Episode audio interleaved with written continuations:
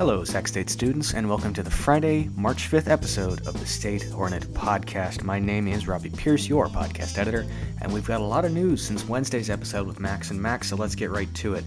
Sacramento State alumnus and five year Sacramento City Councilman Eric Guerra announced his candidacy for the California State Senate District 6 seat on February 20th.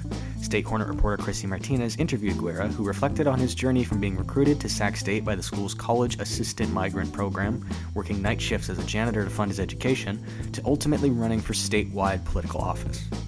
Back on campus, our reporter Michael Pacheco has the story on the latest Associated Students Inc. meeting, where Celie Smart, Chief of Staff for University President Robert Nelson's office, gave a presentation on car commencement and further explained the drive through ceremony approach. Really quick, if you haven't heard about this yet, car commencement is a drive through commencement. That is the current plan for 2020 and 2021 graduates. In her presentation, Smart cited that Sac State has, quote, no guarantee that our entire campus team will have access to the vaccine before the commencement, unquote, as well as rapidly shifting state and county rules as reasons why they did not want to plan an in person commencement event. Later in that same meeting, ASI transferred more funds from Dollars for Organization and Clubs to other sources, with $16,400 going to various ASI scholarships, nearly doubling the number of scholarships available. ASI President Noah Marty said there will be a Saxon email sent out Monday with more information on these new scholarships, encouraging students to apply for them.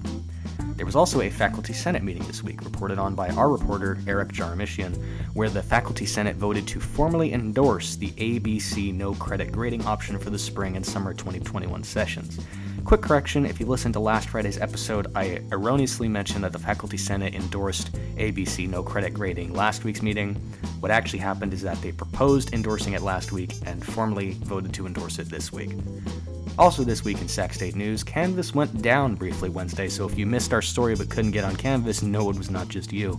Canvas is run by a third party company who, in a message to Sac State Information Resources and Technology, stated that they are, quote, continuing to investigate the cause of these page errors, unquote, but the page error messages displayed Wednesday alluded to a high volume of students accessing Canvas at once as the reason for the service loss.